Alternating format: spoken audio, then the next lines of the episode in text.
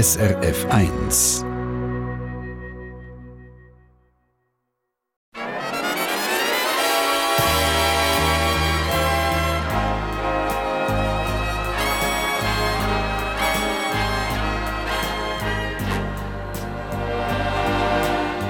Persönlich.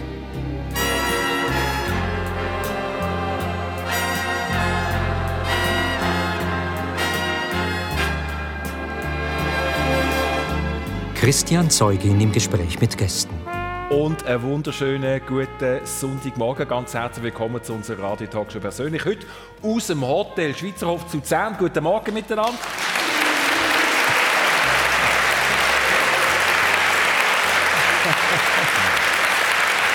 es sind Geschichten direkt aus dem Leben, das wir in dieser Stunde kennenlernen. Zwei Generationen sind es heute, die sich live in der Sendung begegnen. Geschichten über Zufälle, die nachher ein ganzes Leben beeinflussen wie es ist mit einem tollen Dörf über Schweizer Pässe zu kurven oder wie man auch Ende 70 noch Tennisturnier bestreitet. Ich freue mich sehr auf meine beiden Gäste mit zwei spannenden Leben. Auf der einen Seite ist das Mira Weingart. Frisch vor der Matur ist sie ins Radiogeschäft gestartet, mit 20 schon zum ersten Mal Redaktionsleiterin gewesen. Daneben hat sie ihr Studium in Politikwissenschaften absolviert, abgeschlossen vor einem Jahr und dazu eine handfeste Medienkarriere erarbeitet. Heute ist sie Morgenmoderatorin im jüngsten Programm von der SRF Radiofamilie bei SRF Virus. Sie fährt gerne Döff und boxt seit jüngstem. Sie ist 26, glücklich liiert und wohnt dort in Luzern. Schön bist du. Mira Weingart. Guten Morgen. Guten Morgen. Danke vielmals. Und gerade neben ihr der Karl, oder heute Morgen dürfen wir glaube sagen, Kari Hoppler. Er ist ein der Schweizer IT-Pioniere, nicht als Programmierer, sondern als Unternehmer, hat in den 70er Jahren schon den Landwirtschaftsverband mit Computer ausstaffiert, wo wir alle noch nicht einmal gewusst haben, was Internet oder ein Computervirus ist. Mit der Seniorenakademie von der Luzerner Seegemeinde motiviert er Menschen im Alter 60 plus dazu, immer wach und neugierig zu bleiben. Er ist 79 im März, auch er glücklich liiert, Vater von insgesamt fünf Kindern, hat ein Großkind und ist daheim Zweckis. Herzlich willkommen, Kari Hoppler.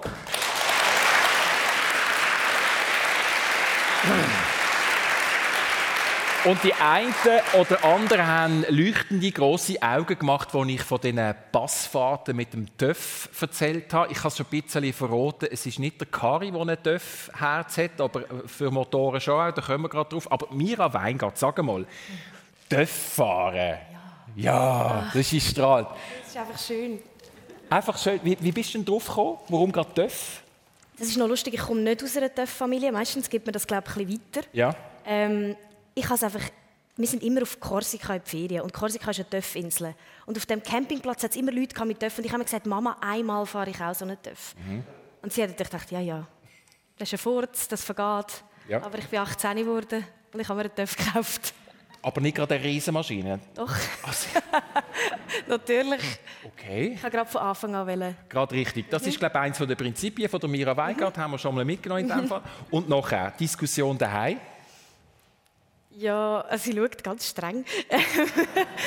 also es hat schon, glaube Mami und Papi nicht eine riesen Freude gehabt, weil es durchaus gefährlich ist. Aber ich sage immer, die meisten tödlichen Unfälle passieren ja im Haushalt, wenn Leute umgehen in der Badwanne. Und wieso dann nicht einfach fahren?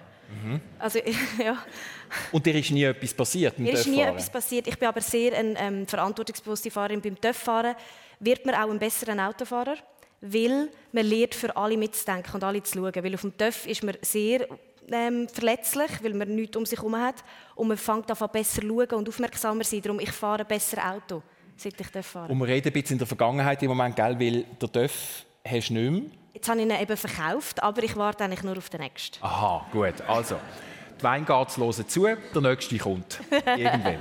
Kari, ähm, Stichwort Motoren. Dörf, glaube weniger die Dinge, gell? Nicht Mehr- ganz richtig. Also, in den ganz jungen Jahren, mit 18 hatte ich einen Lambretta. gehabt. Und damals hat man können in der Schale, in der Krawatte, ohne Helm und ohne Lederkostüm hat man können ausgehen. Das geht heute nicht mehr. Nein. Die Grendel war noch befahrbar gewesen und dann haben wir können, sind wir mobil gewesen auf die Art. Und nachher ist natürlich das erste Auto gekommen. Das erste Mustang Cabriolet, das schönste, was es überhaupt je gegeben hat. Und ich habe dann ein Flair bekommen für ein Auto. Am liebsten Zwölfzylinder. Und es hat eigentlich noch so drei Vor zwei Vorteile und einen Nachteil. Der Vorteil war, in einer jungen Mannschaft, wir haben 300 äh, sehr junge Leute, denken, oh, wenn es der schafft, schaffen wir es auch. Und die Kunden haben gedacht, ja, wenn der das vermag, dann verlumpert er uns morgen nicht. Und das sind, aber im Moment habe ich ein bisschen äh, Nachteil. In meiner Seniorakademie tue ich so Battlebriefe schicken. Das ist ja alles gratis. Also Ja, ja. Sponsoring.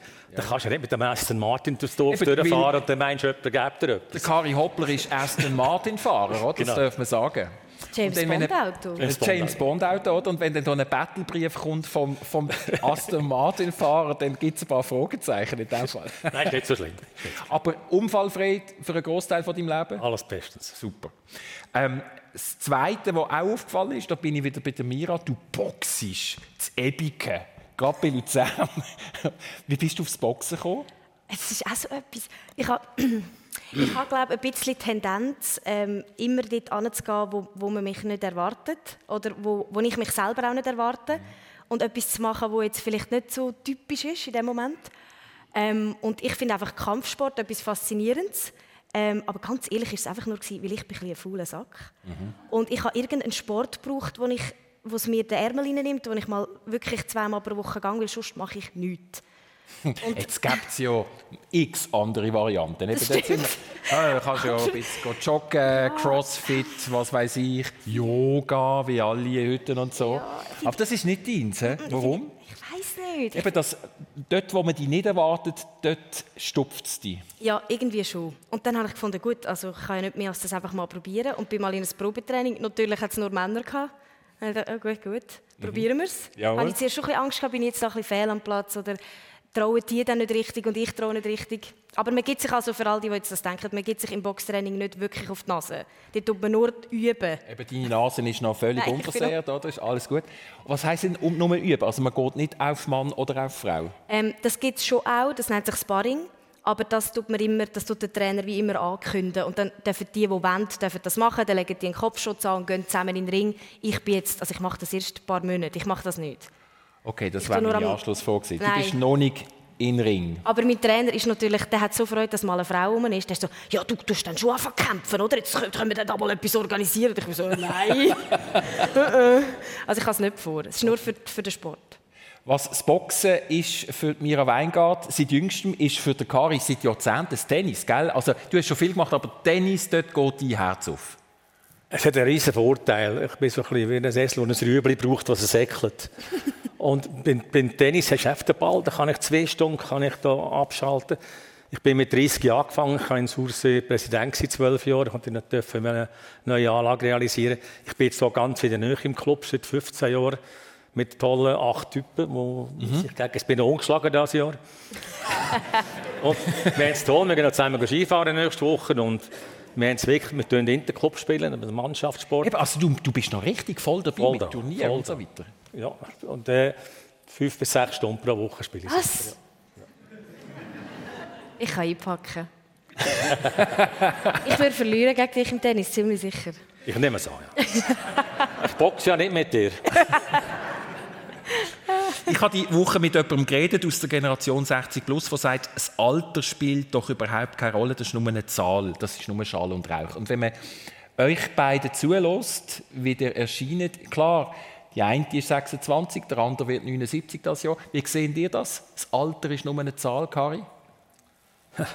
Also, ich weiß nicht, wie man es anfangen. Ich bin 79, ich werde nächstes Jahr 80. Ich spiele Interclub, äh, Nation- international U80. Das gibt's. Ü80 gibt es. Ich werde 122. Und ich glaube das und ich weiß das. Und das bin ganz sicher. Und dann lebt man es ganz anders. Ich plane noch 40 Jahre vor mir und mache da verrückteste Sachen. Ich bin natürlich, ich muss auch ehrlich sein, ich habe gute Gene, bin topfit. Und meine Mutter, die für mich eine grosse Rolle gespielt hat, ist mit 96. Und Tag vor einer noch gejasset im Altersheim, das Abonnement hatte, ist sie gesund gestorben. Und wenn ich jetzt sage, ja gut, das Walter, ist sicher, dann habe ich noch 20 Jahre vor mir, mal sicher. Und dann nehme ich an, dass Medizin auch noch etwas zu kommt. Und ich habe einen, Sohn in Amerika, ich bin ja viel in Amerika gewesen, da gibt es ganze Shops, mit so Lebensmittelergänzungen, Omega-3 und Vitamin C und weißt, da habe ich auch so eine Schachtel daheim. Eben, also die Schachtel habe ich gesehen, die hast du mir gezeigt, weil ich bin ich beim Kari Hoppler daheim Das Glück am Morgen ja, ein paar genau. Sachen genau. das Gefühl, ja, wenn es nichts schadet, nützt es nichts. Jawohl. Und vor allem ist es auch so, wenn du schon daran glaubst, hilft es dir. Und das kann ich allen empfehlen. Also, tun euch ein Leben für den Plan, auch wenig. Und ja, nicht jemanden aufgeben, früh zu früh. Und das Zweite ist, ein bisschen gesund leben. Und mir geht es auch gut, das hilft auch. Das hilft. Also 122 als Ziel, Mira? Das ist wirklich noch spannend. Ich, habe, ich überlege mir das gar noch nicht. Aber mir sagen die Leute so, ja weißt, es ist wichtig, dass man in deinem Alter äh, schon an den daran denkt, wenn man pensioniert wird. Und ich habe noch nicht mal eine dritte Säule. Ähm, aber vielleicht muss ich mir das ein bisschen zum, zum Vorbild nehmen, auch schon so weit mhm. rauszufahren. äh, ich finde aber auch, dass ähm, das Alter eine Zahl ist und die Zahl nicht so nicht so relevant. Ich habe es ein aus einem anderen Blickwinkel, nicht wegen dem Älterwerden, sondern mehr, ähm, ich habe es nicht so, ich habe oft das Gefühl, wenn Leute 26 hören, stellen sie sich wie etwas Fixes vor. Mhm. Und mich ärgert das manchmal, weil ich finde, ganz viele Leute passen nicht in eine Altersschubladen rein. Es ist jetzt egal, ob 26, 50, 70. Ähm, und mich nervt das manchmal, wenn ich in so eine 26-jährige Schublade hineingesteckt werde. Ähm, weil jetzt bin ich ja beim persönlich. Genau, und dann frage ich gerade noch mal weiter, oder? Genau, absolut. Ähm, du bist bei Virus eingestiegen im letzten Frühling, jetzt seit dem Sommer on air, und du hast mir gesagt, zum ersten Mal bist du dort als Senior. Ich bin wirklich Schon Großmutter in diesem Team mit 26, das ist unglaublich. Ja. Die sind alle 20. Und ich bin das Leben lang immer das Küken in allen Teams, bin ich die Unerfahrene, die Neue, die ja. Jung. Und jetzt hat das wie gekehrt. Und das ist noch eine interessante Erfahrung, so zu merken, aha, da bin ich die Alt und da bin ich die, die das schon ein bisschen länger macht als die anderen. Und das war total eine spannende Rolle, ein spannender Rollenwechsel. Gewesen, so. Also ich glaube, wir können das schon beenden und merken, genau, also das Alter ist einfach eine Zahl oder man sollte große Ziele haben, so wie im ja. Fall von Kari Hoppler, das macht etwas mit dem Kopf, das nehmen wir schon mal mit. Das ist persönlich auf SRF 1 mit der Mira Weingart, Morgenmoderatorin bei SRF Virus und dem Kari Hoppler, IT-Pionier und Initiant von der Seniorenakademie hier in der Region, in der Seegemeinde. Die Seniorenakademie, Kari Hoppler, das ist eine Veranstaltungsreihe für Menschen 60 plus, Referat von spannenden Leuten über Forschung, Wirtschaft, äh, Sport, Autorinnen, Autoren, Schauspielerinnen, Schauspieler kommen. Aber du, du sagst ja auch, der Apero nachher ist genauso wichtig. Gell? Sag mal schnell, was, was soll die Seniorenakademie, was wollen ihr mit dem? Also ich bin auf, auf Weggis gekommen, vielleicht reden wir noch mal darüber, warum. Und Ich habe, bin dann gefragt, wo, wir haben die Seegemeinden, Weggis, Greppen, mhm. Fitznau, schön am See. Ist übrigens im Kanton Schweiz, gehört aber zu Luzern. Mhm. Und dann haben sie mich einmal gefragt, ob ich Präsident werden von dem Seniorenrat. Und dann habe ich gesagt, ja, schau das mal an. Und dann habe ich gemerkt, dass für die alten Leute und für die älteren Leute wird wahnsinnig viel gemacht. Das ist fantastisch. Wir holen die ab, wenn sie an einem Team wollen. Wir haben Mittagstisch, wir gehen wandern. Äh, das ist äh, eine tolle Sache. Und da habe ich gesagt, ich mache es nur, wenn ich für die Jungseniorinnen und Jungsenioren etwas machen kann. Da hat es Willen drin, es sind sehr viele Leute, die das Geschäft aufgegeben haben und sich bei uns hier in diesem wunderschönen Weg ihre Lebensabend verbringen. Und da habe ich gesagt, jetzt mache ich etwas, wie bringe ich die zusammen? Und da habe ich gedacht, ja, da muss ich etwas Gescheites bieten und habe dann äh, die Idee gehabt mit dieser Akademie. Immer zwei Referenten, am halb bis sechs, in, am Donnerstag, im Hotel Härtestein oder, äh, und, oder im, äh, auf der anderen Seite. Und dort tun wir nachher ein Apero machen. Da kommen mit 150, 200 Leute. Ich bin gerade verschrocken das erste Mal. Und dann sagt der eine zum anderen, du wohnst, sagt der Registrasse 14, spinnst du, bist ein Nachbar. Mhm. Das, die fahren im Auto Garage ab und wieder raus und weg. Und, und das war eigentlich die Idee, gewesen, ich muss die Leute zusammenbringen. Mhm. Und dann muss sie schauen, dass sie einander auch kennenlernen, damit die tollsten äh, Sachen äh, können machen oder fantastische Freundschaften geschlossen wurden. Und das ist eigentlich dann äh, etwas, was wahnsinnig geschätzt wird. Ich habe über 100 Referenten inzwischen. Sechs Jahre mache ich das. Ich mache es alleine. Und das funktioniert tiptop. Wird auch geschätzt. Das heisst, Zusammenbringen von älteren Leuten, die halt sonst gar nicht wüssten, dass die äh, andere eben noch nicht so älter, sind erst Entschuldigung, genau. Also, ab 60, oder? Ab 60, wir ja, ja. nennen da jetzt einfach eine Zahl ohne eine Einschätzung davon. Genau. Das ist gut. Also 60 plus, oder? Genau. Und jedes Mal haben wir 150 bis 200 Leute. Aber eben, das Wichtige ist dort, wenn ich das, wenn ich das höre, ist, dass die, die Leute 60 plus voneinander wissen, dass der eine neben dem anderen, neben der anderen wohnt, weil die haben sonst das Netzwerk gar nicht. Ist es so? Das ist schon so. Das ist also, gut, ich meine, aber die kommen natürlich von irgendwoher auf das mhm. Weg ist, oder? Und dann im Moment fehlen die Kontakte. Eine schöne Villa vielleicht irgendwo links oben. Und dann fehlt natürlich das, äh, das soziale Umfeld. Und ähm, ich finde es wahnsinnig wichtig, dass wir äh, also das Gegenstück ist ja Einsamkeit und das ist fast tödlich. Also, äh, das war ich nicht erzählen. Meine Mutter mit 96 hat immer noch gejasset und dann hat sie irgendwann gesagt, du kannst ja nicht mehr recht zählen und du, bist, du farbst nicht richtig, du kannst nicht mehr jassen, ist drei Tage später gestorben. Also, das ist einfach zum zeigen, das hat mich auch ein bisschen beeinflusst. Ja es ist wichtig. Das soziale Umfeld ist etwas wahnsinnig wichtig. Und da hilft ein bisschen mit.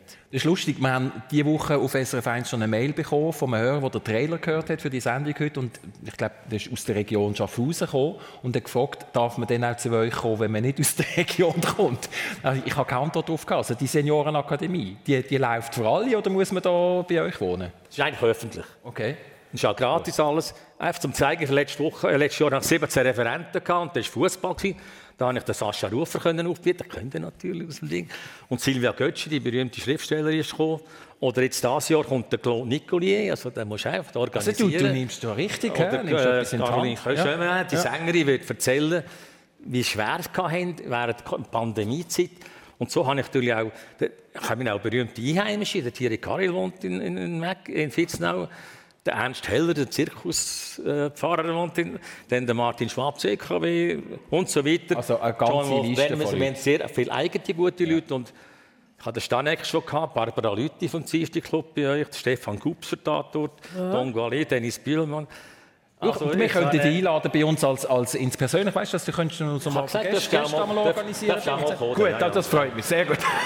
also ganz in Ziele davon. okay. Stichwort, Stichwort Akademie, und da sind wir bei der Mira. Ähm, du hast Politikwissenschaften studiert vor einem Jahr, gell? Mehr oder weniger im Januar abgeschlossen, Bachelor. Mhm. Warum eigentlich gerade Politik? Also ich habe es immer interessant gefunden. Ich habe die Inhalte immer spannend gefunden. Ich habe immer schon Arena zum Beispiel geschaut. Das finde ich einfach mhm. spannend. Ähm, ich habe aber auch gewusst, ich, das Radio, das gefällt mir. Ich will, ich will in den Medien sein, ich will in den Medien arbeiten. Und dann ähm, ist so ein Studium auch nicht ganz verkehrt. Eigentlich, wenn man in den Medien schafft, kommt es gar nicht so darauf an, was man studiert. Gut ist einfach irgendein Fach, das einem interessiert, weil auf dem kann man wie nachher aufbauen. Und da hat sich Politik noch recht angeboten. Aber es war total eine Buchentscheidung. So, mich interessiert das, ich mache jetzt das einfach mal. Das hat sich dann auch als etwas komplizierter herausgestellt, als mir lieb war, weil ich nicht gewusst habe, dass wenn man Politik studiert, dass man Mathe studiert, basically. Das hätte mir jemand vorher können sagen Mathe? Es ist wirklich extrem statistiklastig. Okay. Und ich bin ganz schlecht mit Zahlen. Und ich bin wirklich einfach in das Studium hineingelaufen und dachte, ja, das ist ja spannend, ich kann das dann schon. Und dann bin ich in die erste Statistik vorlesen und dachte, oh mein Gott, wie überlebe ich die nächsten Jahre? Ähm, ja, das hatte ich ein bisschen Krampf. Gehabt. Ich habe es nicht, nicht nur einfach gefunden, die, die Studiumszeit. Aber ich bin froh, dass ich es gemacht habe. Aber du hast es durchgezogen? Ja, aber also ich bin Wie verlockend war es, gewesen, dass du dann irgendwann abspringst? Ich bin ein paar Mal daran vorbeigeschrammt, am fast alles anrühren. Weil das ist so komisch, wenn man neben dem Studium schon einen Job hat. Und wie, ich bin eigentlich schon an dem Ort, gewesen, wo ich sein wollte. Und dann hinterfragt man sich immer so, wieso mache ich das Studium eigentlich? Ich habe ja schon meinen Job und ich bin ja schon angekommen fast. Und dann muss man halt mega erwachsen sein. Und dann so, ja, aber weisst, in zehn Jahren bringt es dann vielleicht mal etwas. Und ich habe mir das immer wieder müssen sagen. Aber ich habe wirklich ein paar Mal gedacht, ach komm, ich lasse es schleifen. Ich bin dann aber ein bisschen stolz. Gewesen. Ah, okay. Ja, da kommt der Stolz. Du bist ja hübsch, du darfst es auch im Fernsehen zeigen. Ich würde aber gerne ins Fernsehen kommen, dank meinem Studium und meinem Bachelor, nicht dank meinem Aussehen. Ah, schön pariert.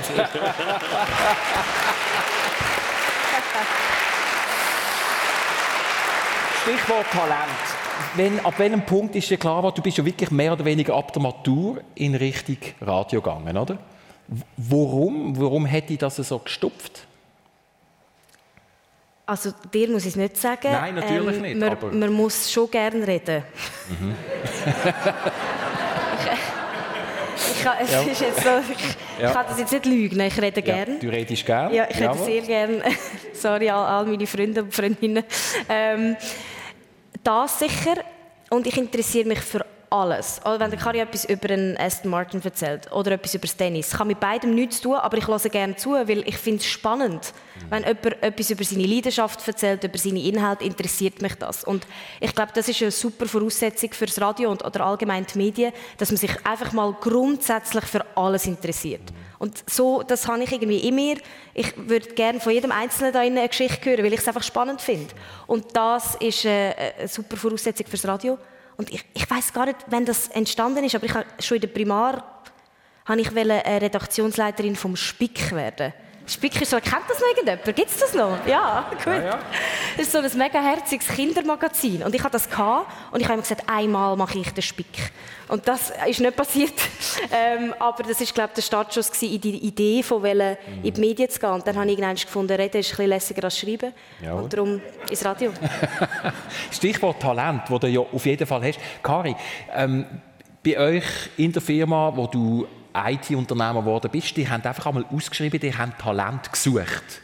Was hat das bedeutet? Also, dass die Leute haben einfach müssen talentiert sein, neugierig sein, aber Fachwissen haben sie noch keins müssen mitbringen. Das war gar nicht möglich gewesen. Reden jetzt von 70, 80, 90er Jahren, da ist alles gelaufen. Wir haben gewachsen wie verrückt und wir dachten, wir müssen Nachwuchs haben. Und dann ist es ein bisschen, in IT Computerwissenschaft, ein bisschen wie im Sport oder in der Musik es braucht viel Talente mal. Das ist nicht so kompliziert. Mhm. Oder sagen wir es anders.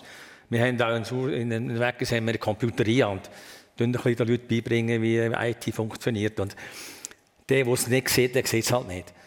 Und dann haben wir einfach, ja, wir haben einfach das Inserat gemacht. Die Computerfirma sucht sechs talentierte mhm. Nachwuchsmitarbeiter ja. und äh, keine Voraussetzungen notwendig. Und dann sehe ich einmal so Inserat mit einer halben Seite und dann letztes Mal mit einem Kollegen, der eine Firma hat, gesagt, du, wenn du den findest, dann kannst du sicher nicht brauchen. Also, man muss ja heute ein bisschen offen sein. Und, und die, wir haben eine riesige Geschichte mit, mit, mit Kennerkassen. Und der beste Mann, der es gemanagt hat, hat bei seinem Vater Autosattler gelernt. Das ist mein bester Manager geworden, oder einer der besten. Also, ich glaube auch, jeder sollte von sich herausfinden, für was habe ich das Talent. Und da hat er auch Freude was er macht. Das heißt, die Leute sind nachher zu euch gekommen und haben angefangen programmieren? On the job. On the job. Und das hat funktioniert? Zwei, drei können, haben es können ja. und die haben wir die nachgenommen. Gut, wir hatten 20 Lehrlinge am Schluss. Ja. Also da haben wir auch sehr professionell gemacht. Aber in den ersten bis Jahr 2000 hat es wenig. Es war ja auch so, dass die Systeme eigentlich von den Herstellern geprägt sind. Die hat man nicht einmal an der, an der Hochschule lernen weil das, war ein IBM, der NCR, oder wer immer das war. Die haben sehr eigene Systeme gehabt, eigene Programmiersprachen, eigene Hardware. Also wir haben aus Amerika importiert diese Systeme, diese äh, PDP-11 und so. Also da hätte man müssen sich selber helfen. Das heißt, du bist aber selber in dem Sinn kein IT-Fachmann gewesen, also kein Programmierer. Das ist mein Glück. Meine Frau war Professorin, jetzt immer, haben wir ein Streit manchmal wegen dem. Und ich sage, dass Wissen kann auch eine Behinderung sein. Ich, zum Glück, weil ich nichts verstanden habe, gebe ich ein Beispiel. Eben in dieser Kasse. Da haben äh, Vollgeläden haben für die Firma.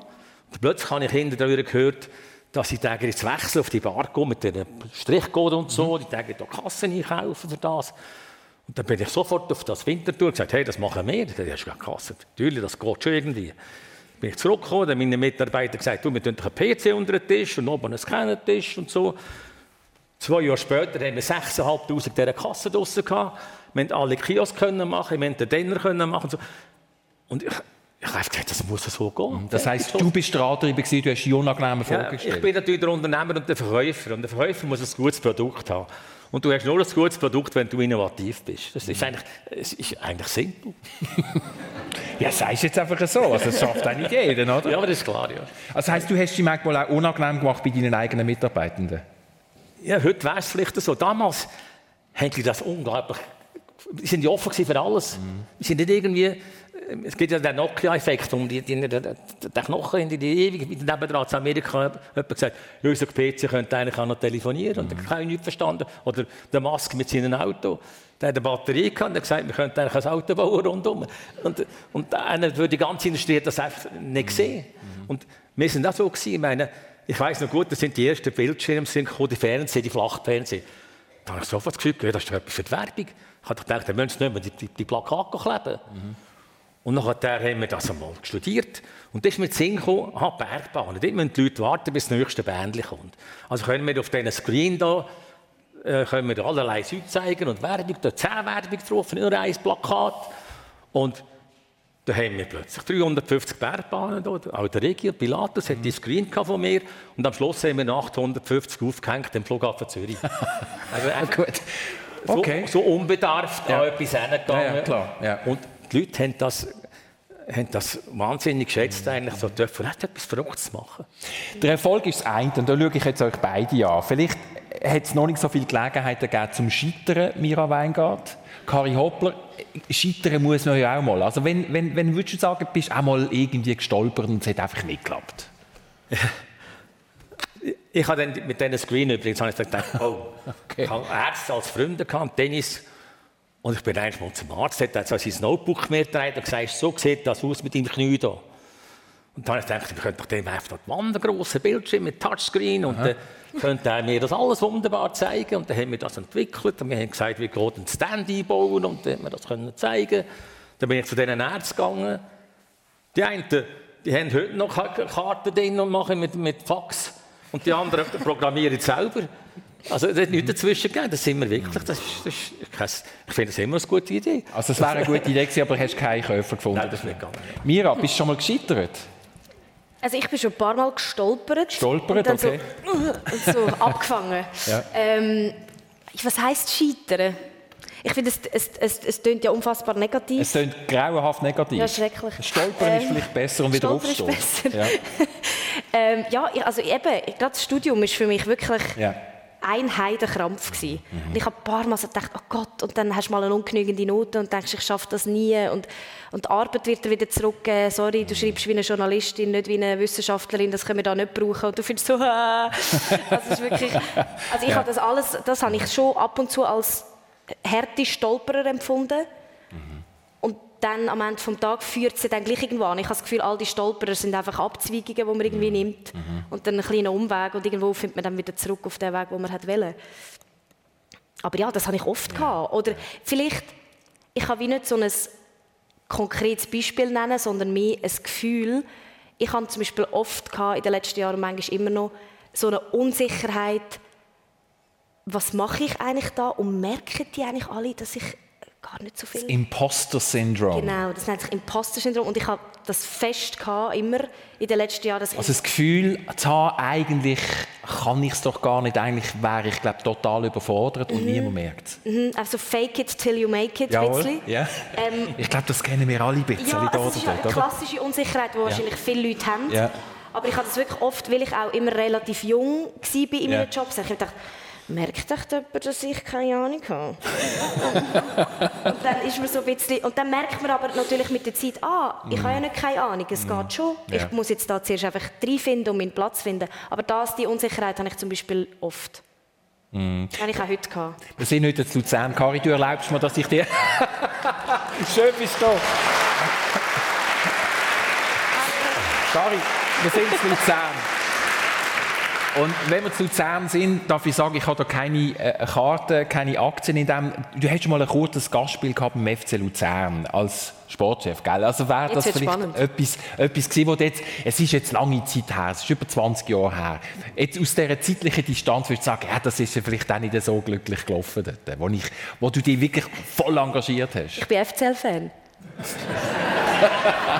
bin ich auch Ich habe alles recht gemacht in meinem Leben. Ich kann, kann, darf ich fast sagen. Ja. Aber das war ein, ein Seich. Dann der damalige Präsident Simeoni hat natürlich angefragt, da bist du natürlich stolz, das ist schon ganz verreckt, oder? Mit 300 Leuten so unten ja. und bin noch Sportchef im FCL. Aha. Und die gleichen Theater wie heute Aha. hat man auch dort damals gehabt. Das, ja. es, ist, äh, es ist schwierig. Das Problem ist, ich habe Mitarbeiter in irgendeiner Lohnstruktur gehabt. Im Fußball hat der eine hat 3000 Franken und der hat 30.000 Franken im Monat. Also das ganze Geschäft nicht organisiert. Wenn ein bisschen Geld um hat man so viel rein gekauft. Mhm. Also, und da hat es Haufen Leute drin, die so gerne in die Zeitung kommen. Ich bin auch ein bisschen bei denen. Aber, also das war nicht gescheit. Das ist, ist ganz schwierig, mhm. in diesem Umfeld äh, irgendeine Ordnung zu finden. Ja, ja. Das sind die Spielervermittler, natürlich äh, eine Gruppe für sich.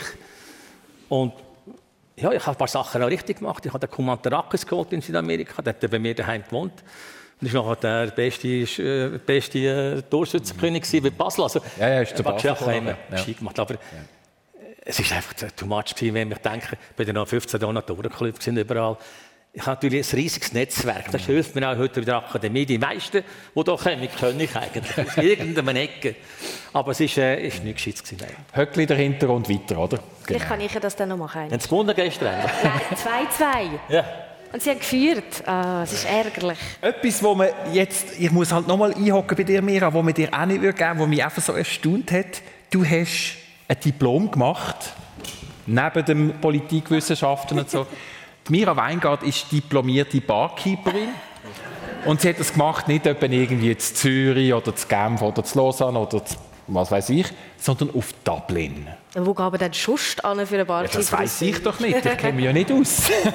Sag mal, ein Barkeeper-Diplom in Dublin, das tönt vor allem nach viel Unterhaltung. Durchaus auch ein paar Schluck Alkohol dabei gewesen. Genau. Ähm, aber eine super Zeit. Ich habe das gemacht, weil ich habe neben dem Studium, wo ich meine, meinen ersten offiziellen Radiojob im Radio Pilatus da in Luzern bekommen habe, habe ich nur so eine, ein 10 bis 20 Prozent Pensum gehabt, weil die, die haben einfach mal wollen schauen, ja, jetzt müssen wir mal herausfinden, kann ich das überhaupt? Ich habe mal dürfen am Samstagnachmittag ein bisschen probieren. Und dann, das hat mir wie nicht gelangt am Studium und dann habe ich einen Job hinter der Bar angenommen, im Penthouse, die, die es kennen. Schöne, schöne Rooftop-Bar in Luzern. Und dann ähm, hat mir das mega Spaß gemacht, weil es ist so etwas Praktisches. Ich, ich bin immer gewöhnt gewesen, Studium muss man denken, in meinem Job muss man viel denken, dort muss man auch denken, aber man macht viel mit den Händen. Und das hat mir gefallen und da habe ich ja gut, wieso mache ich das jetzt nicht einfach richtig? Und es gibt so eine International äh, Bartender School, wo ich dann gefunden habe, also ich will das machen, dann gehe ich aber auch einen Monat weg. Gerade noch ein bisschen Englisch lernen, besser. Und dann bin ich auf das Dublin und habe dort einen Monat lang gelernt, wie man Drinks mixt. Und äh, ich habe, glaube ich, etwa 80 verschiedene. Nein, jetzt kann ich sie nicht mehr. Aber Sag schnell die Abschlussprüfung. Was hast du müssen machen? das, ist, das ist ganz spannend. Also man muss Theorie über Alkohol kennen, wie die Herstellung. Dann muss man ganz viele Cocktailrezepte können auswendig aufschreiben. Natürlich muss man sie praktisch können machen. Dann stehst du wirklich an der Bar und vor dir steht so ein Prüfer und der bestellt in einem Affentempo Cocktails und du bist so, musst sie alle korrekt machen. Und für jede falsche Zutat, die du rein tust, gibt es einen Abzug. Okay. Und die letzte, und das ist wirklich der lustigste Teil von dieser Prüfung, nennt sich Flair. Das ist, vielleicht habt ihr das schon mal gesehen in einer verrückten Bar, wenn jemand die Flasche umrührt und Trick macht. Das war Teil von dieser Prüfung. Ich musste wirklich lernen, Tricks machen mit Flaschen. und du übst das natürlich mit so Fake-Plastikflaschen, aber an der Prüfung musst du mit der richtigen Glas. Wir gehen noch schnell in die Bar im Schweizerhof und schauen. Ist. Das ist, das ist lustig.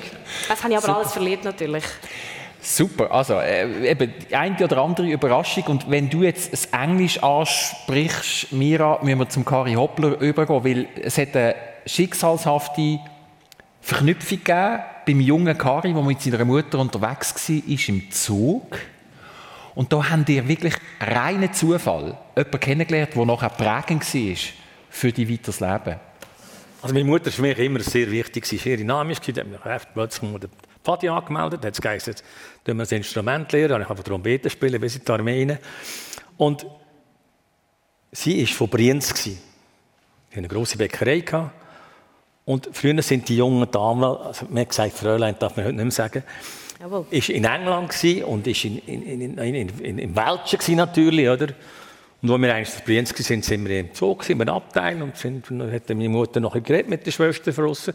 Und meine Schwester, meine einzige Schwester, war jährig und ich war neun. Und ist nebenan ein Ehepaar gesessen, aus England. Meine Mutter natürlich, von Englisch, hat mit denen auf reden Heimfahren. Und dann haben wir herausgefunden, die haben auch einen Sohn, der neun ist.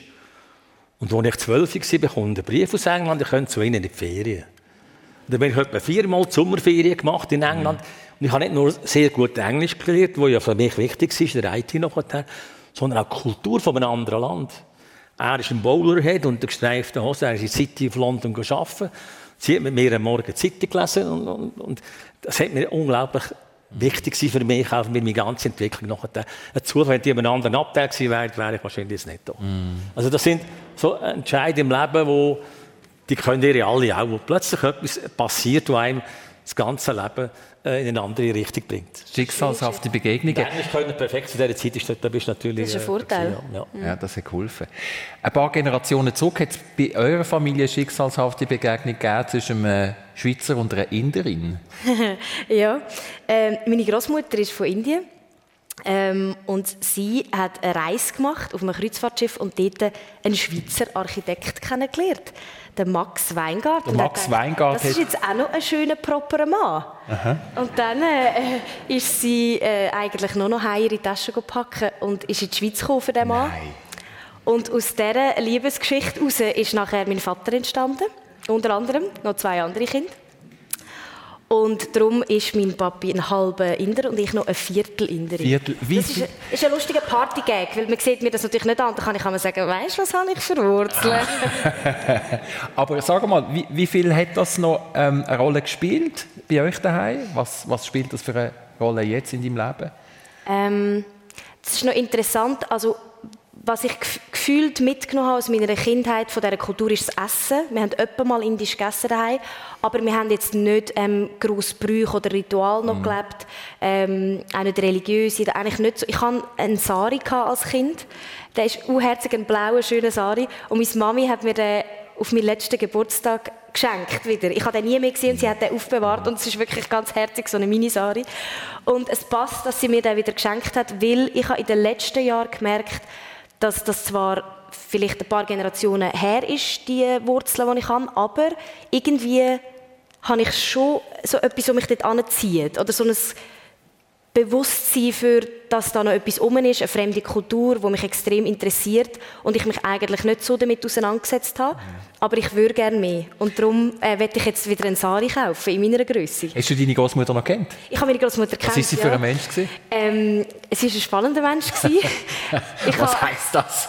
ich, schaue, ich schaue ab und zu ähm, einen Comedian, der äh, ein Kanad Kanadier-Inder ist. Und der macht ganz viel Witz über seine strengen indischen Eltern. Und ich finde, meine Großmutter ist auch sehr streng. Eine strenge. Eine strenge Frau, sehr äh, so eine, äh, eine stolze Frau, sehr eine stolze Frau, eine schöne Frau ist sie. Ähm, und ein paar so indische Klischees finde ich äh, haben auf sie zugetroffen. Aber ich bin ein Teenie wo sie gestorben ist etwa. Also es ist jetzt auch schon eine Weile her. Ähm, aber ja, irgendetwas in den letzten Jahren hat in mir schon ausgelöst den Wunsch, diesen Wurzeln ein bisschen nachzugehen. Ich möchte jetzt auch gerne mal auf Indien gehen.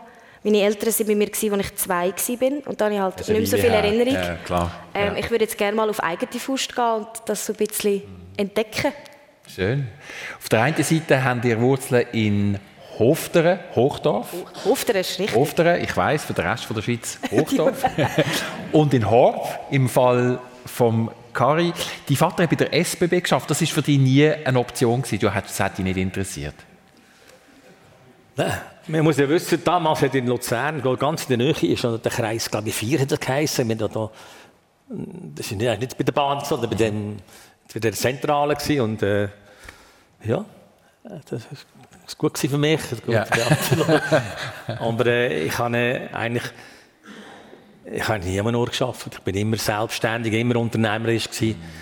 Und ich habe immer wollen, äh, etwas äh, selber können entwickeln. Und ich muss natürlich auch zugeben, die IT damals, ab 70, das haben wir mit den Lochkarten angefangen. Ich hatte zwei Angestellte gehabt und sechs Datatypistinnen, hat man dann gesagt. Also Ganz viele Datatypisch. die, die die Lochkarten gemacht haben, aus Ja. diesen Lieferschienen, haben wir angefangen und am Schluss habe ich alles erlebt, bis die Minisysteme kamen, die PC, die Handy, alles zusammen bis heute.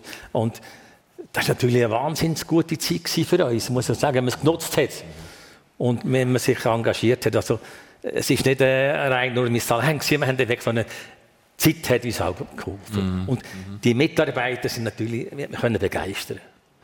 Und ich, Das, was ich heute mich eigentlich stört, wenn ich heute so Zeitung lese, dann ist Schaffen etwas Schlechtes. Äh, Alle wollen 80 Prozent und, und die Gewerkschaften wollen, dass man nur noch weniger Stunden und mehr Ferien und so. Und ich glaube, wir hätten noch wirklich, ich habe die Leute müssen heimschicken um 6 Uhr. Du hast Familie, Gott das. Ja, mach es gerade noch fertig, warte jetzt.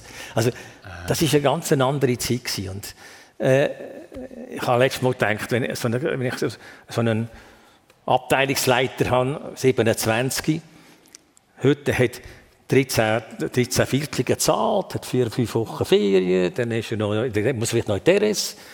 Dann hat er noch, äh, ist er noch Vater geworden, dann einen Monat Vaterschaftsurlaub. Und dann äh, ist er vielleicht noch krank ein paar Tage. Und, und dann muss man noch weiterbilden. Dann kommt er gar nicht mehr. das Problem ist nicht, was der kostet. Das Problem ist, dass dein Geschäft fehlt. Das ist das Drama. Nicht, nicht, nicht, äh, nicht der Lohn, sondern die Leute, wenn du ein Projekt hast, und das das die Hauptzeit, ja, jetzt habe ich den Wohnen frei, ich mache noch 80 Prozent und so, da sollte man wieder einmal die Arbeit als etwas Wunderbares können anstellen, begeistern. Das war meine grosse Leistung damals, dass man es genossen dürfen. Gut, ja, ein Drittel vom Leben arbeiten, ja. ein Drittel schlafen und ein Drittel hat man Freizeit. und wenn man es dann nicht passt in dem Drittel, wo man arbeitet, ja, das sollte man es ändern. Also das ist ja, du hast vorhin schnell etwas nachfragen. Jetzt bin ich natürlich schon wieder an einem neuen Ort am Umhirnen. Okay. Ja. Ähm, nein, was ich einwerfen wollte, ist, wie du gesagt hast, nein, du hättest nie das machen, was dein Papi macht. Ich glaube, das ist noch interessant bei den Jobs der Eltern. Entweder man geht genau in die Richtung, oder, weil, weil einem das so prägt hat, oder man macht diametral etwas anderes, weil man so findet, ui, nein, das könnte ich nie. Und das habe ich jetzt zum Beispiel bei meinen Eltern auch gehabt. Also meine Mutter ist Hebamme. Also, ich finde, man müsste fast einen Applaus geben für diesen wunderbaren Job.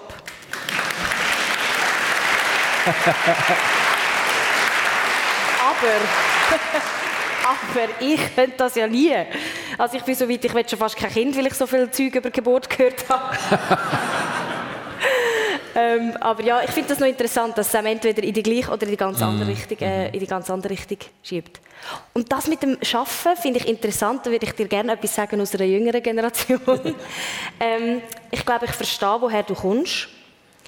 Ich glaube aber auch, dass meine Generation ein ganz neues Verständnis hat von Work-Life-Balance, wie man dem ja so schön sagt heutzutage. Ähm, und ein grösseres Verständnis auch für Bedürfnisse, die man hat neben dem Arbeiten. Und ich denke auch, dass Arbeiten eine neue Bedeutung bekommen hat, vielleicht eine weniger grosse. Aber ich glaube auch, dass das einen guten Prozess mit sich bringt. Ich glaube, dass die Leute besser lernen, auf sich aufzupassen und Sorge zu haben und dass sie vielleicht länger fit sind und länger mögen. Aber du bist da natürlich jetzt eine Ausnahme. Du hast gekrampft das Leben lang und bist immer noch topfit. Auch gut. Dank, dank dem.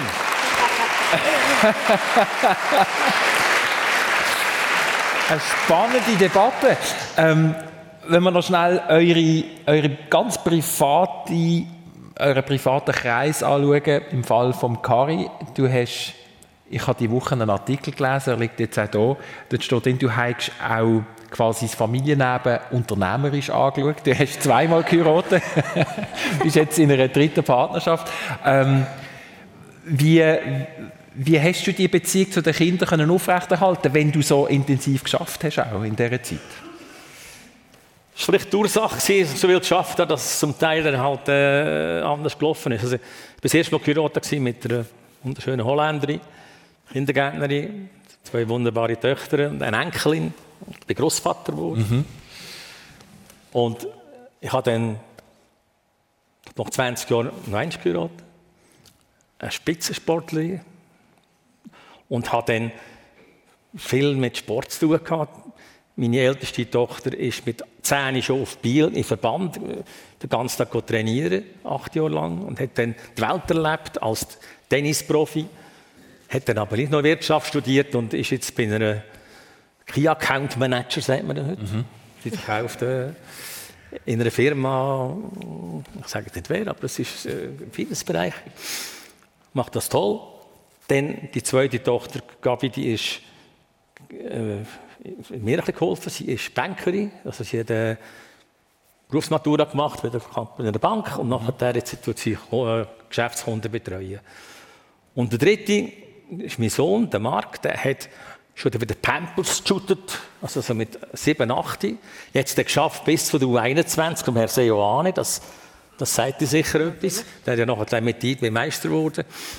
Und nachher, mit etwa 20, hat er dank dem Fußball von Amerika. Mhm. Und er war dort in einer Universität gewesen, mit 50.000 Studenten. Das kann man sich gar nicht vorstellen bei uns. Die haben für American Football, nicht für Soccer, er tut Soccer, haben die Stadion für 70.000 Zuschauer in einer Universität, in Virginia Tech. Und hat dort dann abgeschlossen, nachher, der war Rookie of the Year, der beste Junior. Gewesen.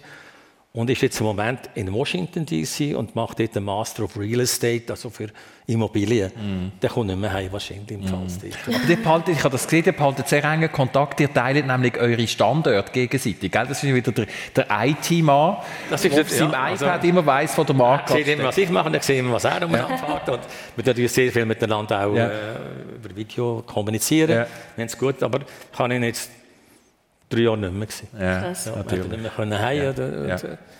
Aber äh, der Sport in der Universität in Amerika ist etwas ganz, ganz intensives. Spezielles. Ja. Ja.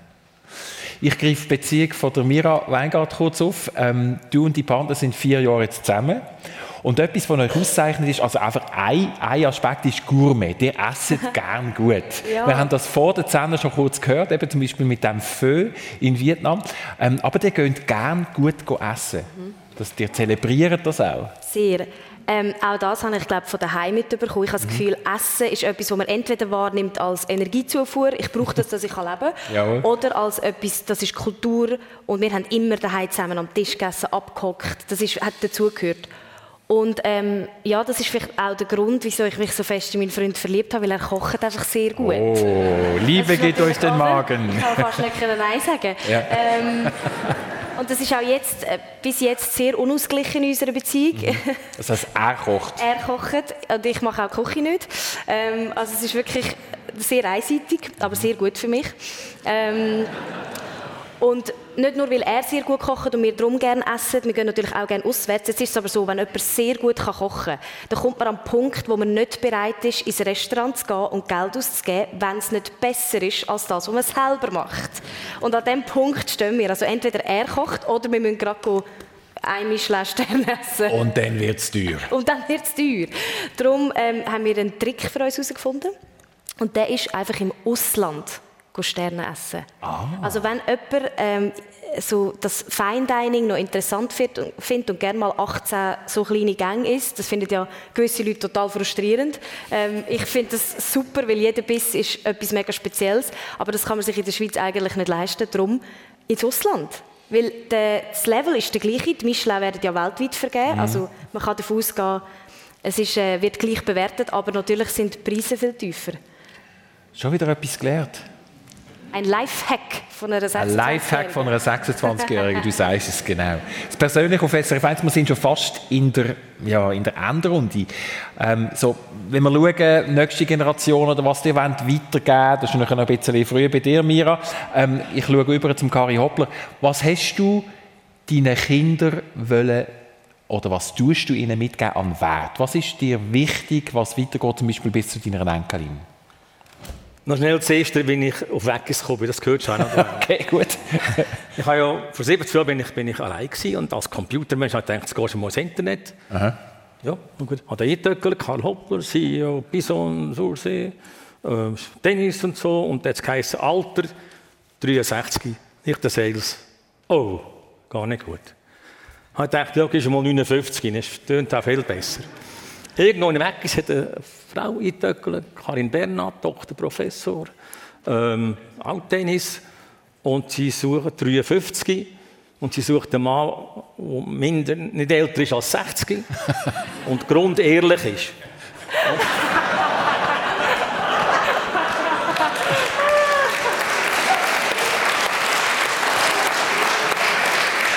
wir haben es wunderbar zusammen, gell? Vor 17 Jahren. Also, das ist eigentlich Schöne also. Runde, ja. Eben, was willst du weitergeben? Was muss weitergehen von dir? An Wert? Ich muss vielleicht sagen, ich habe das Gefühl, so vor zwei Jahren noch. Mhm. Ich habe die beste Zeit ever, was die Welt je hat erlebt. Mhm. Die 70 Jahre. Wir hatten keine Krise, gehabt, die Börse mhm. ist immer auf, wir hatten Arbeit, gehabt, wir hatten eine unglaubliche Entwicklung, gehabt, wir hatten kein Erdbeben, nichts. Es war wunderbar. Und dann, vor zwei Jahren, ist die Epidemie gekommen mit der, mit der Corona. Und das meine ich auch, wenn ich heute, und das hat mich unglaublich äh, beschäftigt. Mhm. So nach dem Motto, was nicht sein kann, was nicht sein darf. Ich habe das einfach ignoriert. Aber ich habe natürlich gemerkt, dass man plötzlich bin eingesperrt war. Die ganze Welt macht mit. Das hat mich sehr beschäftigt. Und habe dann einfach überlegt, was heißt das für meine Kinder? Dann ist der Krieg in, in, in, in, in, in Russland. Da habe ich mich noch den Ding erlebt mit den Ungarn. Mhm. Das ist so etwas, und ich, er hat uns beeinflusst. Mhm. Und dann kommt jetzt noch die ganze Geschichte mit der Umwelt, mit der, mit der Umwelt. Und dann gibt es drei Karimhopplerinnen. Das ist der eine, die sagt, ja, bist vernünftig. Also, dann müsst ihr mit zwölf Zylinder verkaufen. Im Moment äh, noch nicht so. Falls noch ein bisschen schwer. Aber ich, ich schaue, wir haben wenigstens eine Erdsonde. Haben wir. Also, das ist einmal gut. Und dann gibt es den zweiten Kari, das ist der, wo, äh, der Fatalist, der sagt, ich habe die Welt gesehen. Mm. Ich wüsste überall, wo es besser wäre, das Geld, das wir investieren für die Umweltgeschichte, wo es wahrscheinlich hundertfach mehr wird nützen. Und das Dritte ist der Egoist, der sagt, können wir doch auf weg. Bei uns war es schon immer zwei Grad wärmer. Gewesen. Wir haben Palmen, wir der Kackibaum, der ist fünf Meter hoch, das ist unser Weihnachtsbaum mit Blättern abgehängt und wir beleuchten und mit Chemie, wir, wir haben alles, was da wächst. Also, äh, äh, der See könnte noch zwei Grad wärmer sein, da könnte man noch ein mehr schwimmen. Also, das sind dann die drei Sachen, wo mich dann sagt, ja gut, wie haben es meine Kinder jetzt in Zukunft? Und ich bin natürlich sehr optimistisch und ich konnte, dank meinem, meinem Erfolg, kann ich können, in allen eigentlich äh, eine Ausbildung organisieren. Ich meine, so Tennisprofi ist nicht billig, aber auch Fußball und all das Zeug. Also da bin ich, äh, es ist wichtig, dass ich dir äh, alles gegeben habe, dass sie gute Voraussetzungen jetzt müssen selber schauen. Schön, schönes Schlusswort. Ähm, wir kommen ganz in Präsenz, respektive noch ein bisschen in Zukunft. Mira Weingart, wann bist du zum nächsten Mal zu hören? Für alle die, die Mira Weingart auf SRF Virus hören wollen. Weißt du das gerade auswendig? Jetzt, ich habe morgen frei. Morgen ist frei, also morgen ist es nicht? Äh, morgen ist es nicht. Ich, Donnerstag und Freitag am Morgen am 6 Uhr bis am Morgen am 11 Uhr auf SRF Virus. Dann hören wir die wache Wifi Mira Weingart auf SRF Virus. Merci vielmals, dass ihr euch beide Zeit genommen habt, dass ihr uns persönlich gekommen sind. Das war es. Merci vielmals fürs Interesse. Ihnen allen einen ganz schönen Sonntag und eine gute Woche. Merci vielmals.